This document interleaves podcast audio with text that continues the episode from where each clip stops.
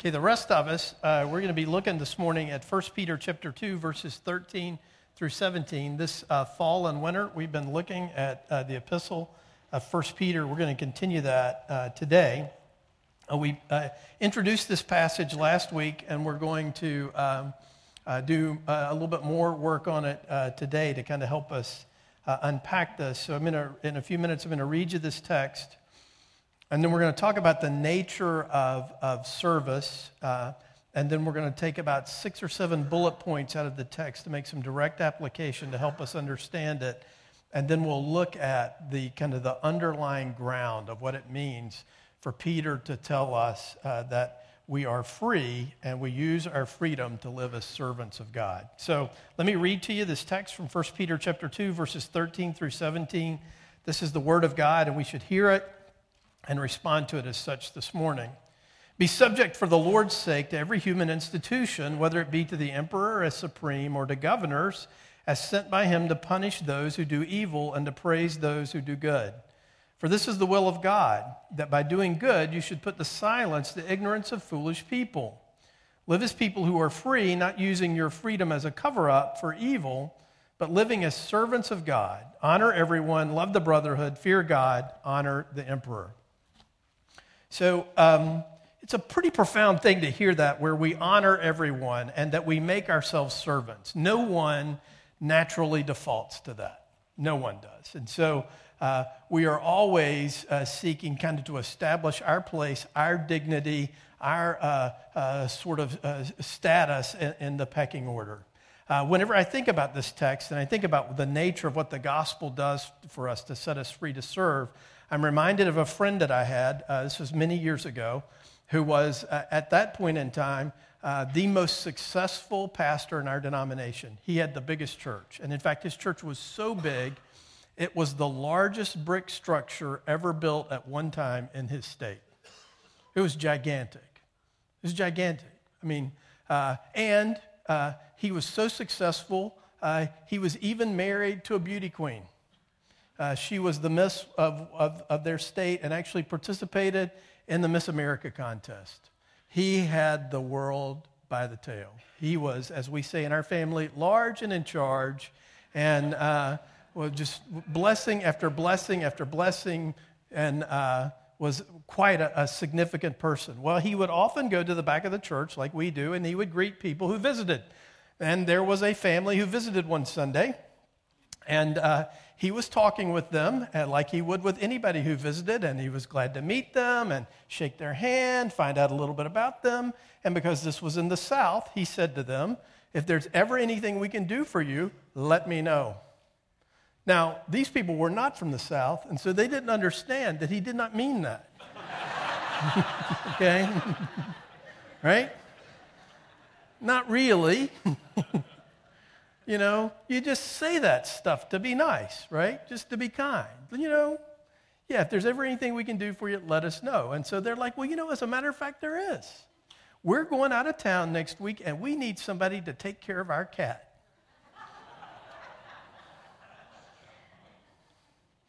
Would you do that? And he said, We sure will. And so this very successful, well known man took time out of his week to go and feed and water a stranger's cat. Now, I thought about that and I thought, what, would I do that?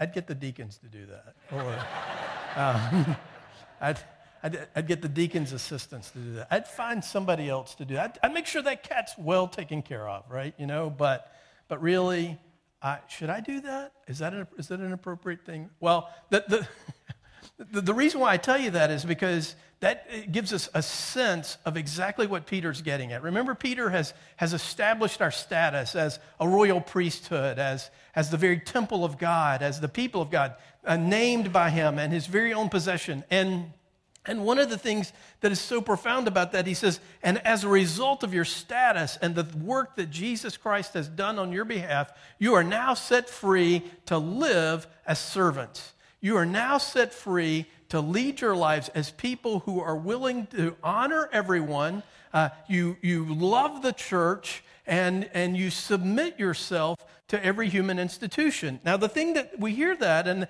and that makes us a little uncomfortable, but it's going to get even more uh, radical for us because in the next few passages, what Peter does is he breaks it out for specific kinds of people, classes of people that he is speaking to about this. And the very first class that we're going to look at next week, the very first group of people that he speaks to are slaves.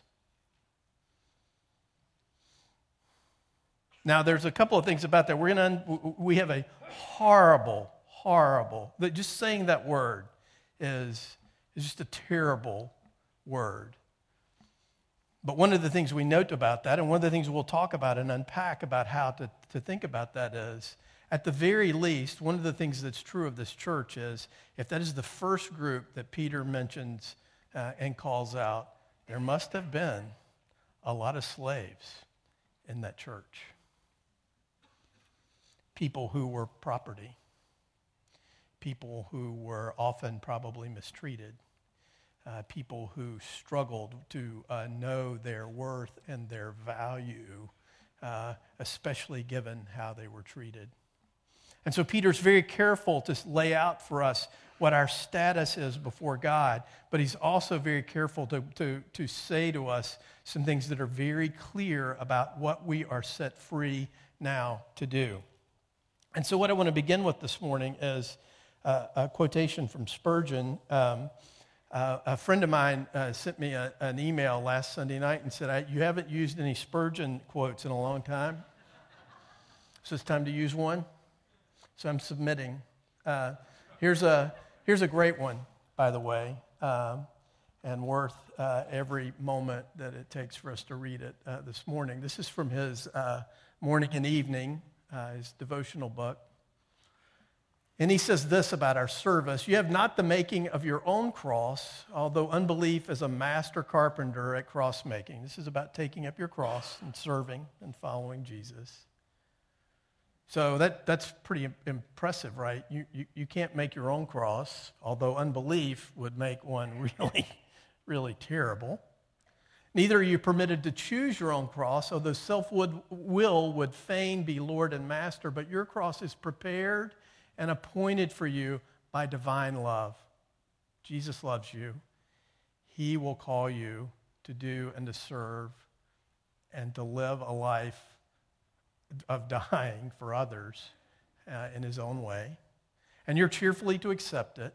You're to take up the cross as your chosen badge and burden and not to stand cavilling at it. Cavilling mean, it means, uh, it's an old word that means raising petty objections. This night, Jesus bids you submit your shoulder to his easy yoke. Do not kick at it in petulance or trample on it in vainglory or fall under it in despair or run away from it in fear, but take it up like a true follower of Jesus. Jesus was a cross bearer, he leads the way in the path of sorrow. Surely, you could not desire a better guide. And if he carried a cross, what nobler burden would you desire?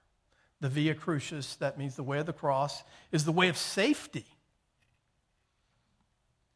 Fear not to tread its thorny paths. Beloved, the cross is not made of feathers or lined with velvet. It is heavy and galling to disobedient shoulders, but it is not an iron cross uh, though your fears have painted it with iron colors. It is a wooden cross, and a man can carry it, for the man of sorrows tried the load.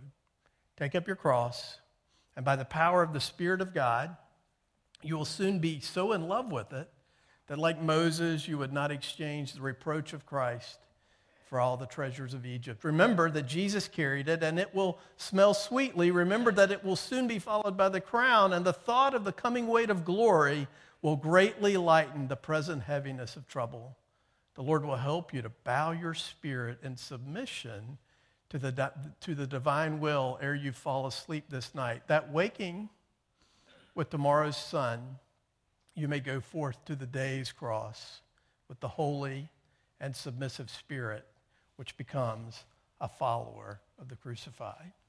And so, what a profound thing that Spurgeon lays out for us there that, that we identify with Jesus in, in, uh, in this service. But it's not just that Jesus has set an example for us, it is that, by, by the fact that Jesus has lived and died our death and risen again for us, he actually enables this which he commands uh, because he establishes our status and our righteousness. And it is so sure that, that we belong to him and he belongs to us, then it really sets us free to live as people who serve, to live as people who are willing to lay down our lives, to take up our cross just like he did, and serve uh, uh, the people who are around us. What a, what a, what a rich passage. So, so let's move into it and look a, a little bit more. So we submit, as, as Peter says, ourselves for the Lord's sake and for the sake of the world, so that our good deeds may be a witness to them and a testimony. We submit ourselves uh, for our fellow Christians' sake out of sacrificial love for them. We submit ourselves for God's sake because we honor his image in our fellow creatures and because we respect his ordering of our lives, but especially because we gratefully seek to take up our cross and follow Jesus Christ. And so, what, what Peter is calling on this, this small little church that's there in modern day Turkey uh, that is oppressed and that is poor and that in many ways is in, invisible is that God is doing something profound there, and He's doing something profound specifically in the way in which they follow after him in serving, and specifically in the way of living out their identity as, as the royal priesthood, as his saints, as his people, and serving uh, the people who are around them. Next slide, please, AJ. So, so a few things to note in this. Um, the first one's this because God tells us to submit to someone or to something, does not necessarily mean that that someone or something is approved by him. Interesting. Our assumption is that if God tells us to submit and, and, and tells us to be subject to someone, then they must be good, or they must be kind, or they must be gentle, or they must be at least effective. But the fact is, uh, uh, God often tells his people to, to submit to those who are not very good. In the Old Testament, when, when Israel is carried off to Babylon, he tells them to, to settle there in the city and to submit to the Babylonians, even as God is plotting the overthrow of the Babylonians and the removal of them because of their evil and their abusive treatment of his people right? So just because God says, listen, this is what's best for right now, this is what I have for you, and this actually is the way you will glorify me, doesn't mean that we should expect that somehow or other those to whom we submit are morally uh, uh, approved. Uh, secondly, we believe that God sees. And we can entrust ourselves to Him because He judges justly and in time. Because one of the things that is true as well, not only does God lay on us because of our status as His children uh, that, that we submit, He lays a burden on those to whom we submit, and He holds them accountable to the way in which they treat those of us who submit to them. Thirdly, we do not take a lowly position toward others because we're low. We do so because God has exalted us. We are a kingdom of priests, saints, children of God, and his very own possession. And so that is the thing that is so profound about the paradox of the gospel is that we have all these lavish things that are true about God's care and his identification with us, all these things that are true about the work of Jesus Christ for us, all of his righteousness, all of his grace, all of his mercy, a new identity as belonging to him and being children of God. All of those things are true, and because they are true, it sets us free to lay our lives down for others. And so, because of this, I entrust my dignity into his care. And I think that's one of the things that Peter's getting at here. One of the things that, that is important for us to understand is when I hear this and I think about this, I'm afraid I'll lose my dignity. I'm afraid I'll be treated as somebody who just doesn't matter. I'm afraid that, that somehow or other uh, I might even disappear. But what, what he's getting at is no, actually, uh, these uh, human institutions that you submit to have nothing whatsoever to do with your dignity. In fact, next slide, please, AJ. Every human being draws his or her dignity and value from God, from the fact that we bear his image. Let me say that again. Every human being draws his or her dignity and value from God and from the fact that we bear his image. Therefore, our dignity is always derived. It's not something we produce. And so, if it's derived from God, then he is the only one who can take it away from me. Think about that. If my dignity comes from God, not from my job or from a number or from a relationship with another human being or, or from uh, uh, uh, my smarts or uh, from any of those kinds of things, if my dignity is something that God establishes and He stamps me with, then I can rest in the fact that no matter how poorly you may treat me, and you better not treat me poorly because God will hold you accountable for that, but no matter how poorly I am treated, my dignity is secure because God gives it to me. And not only does he give it to me, not only does he stamp it on me, but what he says is, not only do you have the dignity of my image, in Jesus Christ, I am restoring every day more and more of that wonderful image in you. Um, and God takes it very seriously when we do not treat our fellow creatures with dignity, honor, and respect. Now, I know I've tempted you today, as we've talked about this, to think about all the people who have treated you poorly. I know I've tempted you today to think about, wow, it's really hard to submit to that jerk, you know, and it's really hard to submit to that unjust person or that unkind person. Let me flip that on you and ask you today have you been convicted at all this morning about the people that you might have treated without dignity, honor, and respect.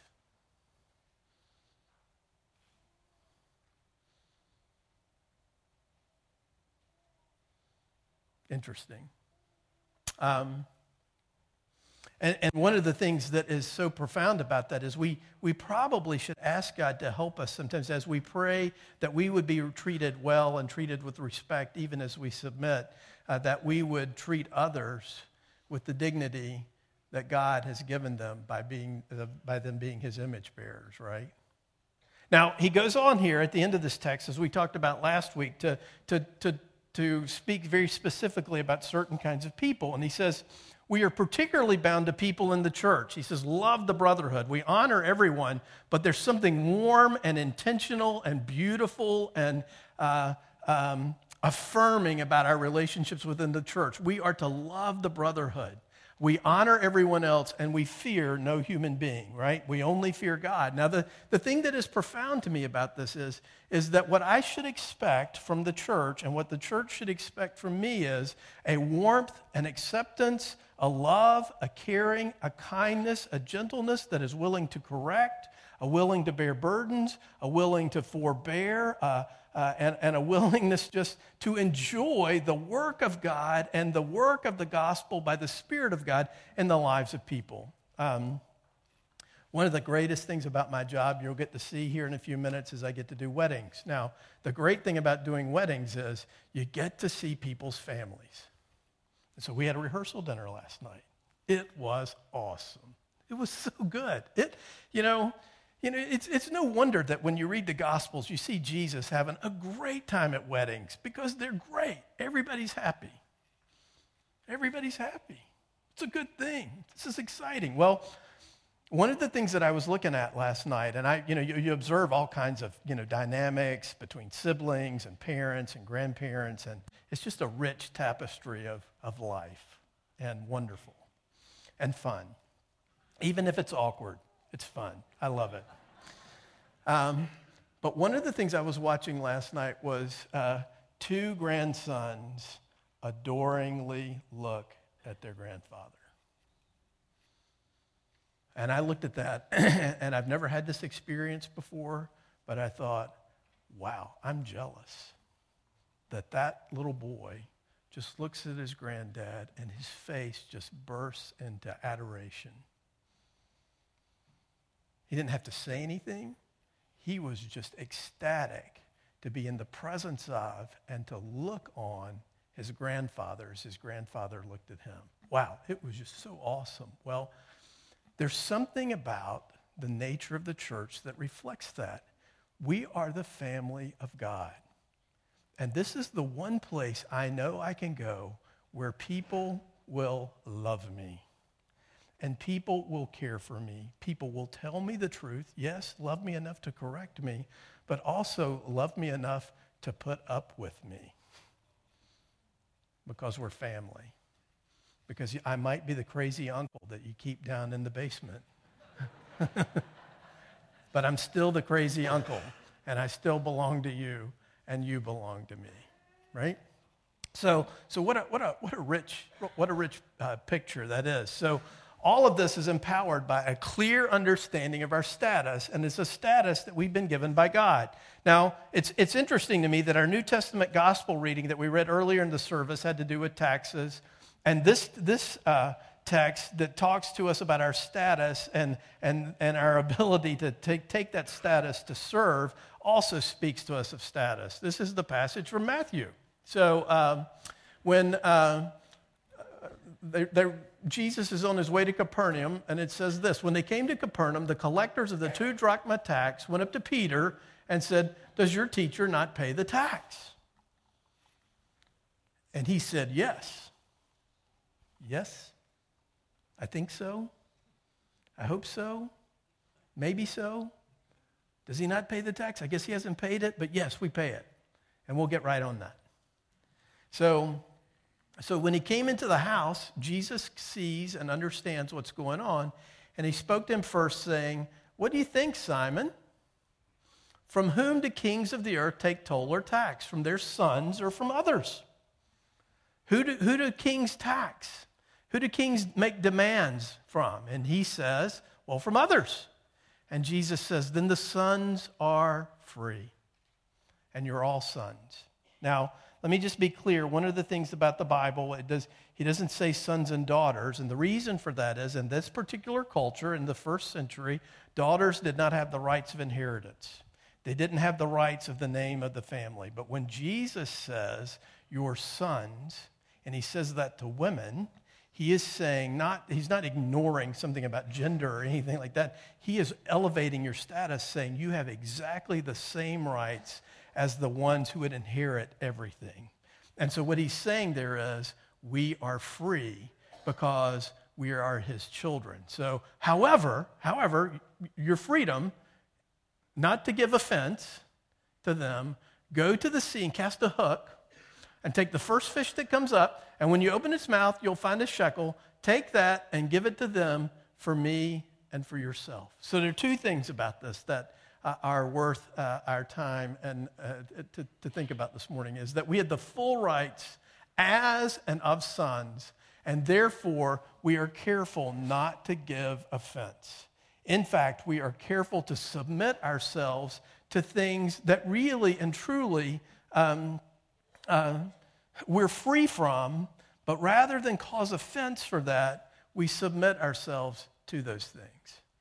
Uh, but not only that, not only that, and this is probably even more important, our God is good to provide what we need to live as sons to serve and submit. It's not a small thing that he sends Peter out there to get that, uh, to catch that fish. Peter was a fisherman to catch that fish and to draw the, the coin out. Because what he's saying to Peter is, You're free to submit and listen because of the gospel, because of my righteousness for you, because of my life, death, and resurrection for you, because of my promise to you, and because of your identity in me, you will be provided for to do and to live and to serve one another in the way in which I want you to do that. Now, here's the thing.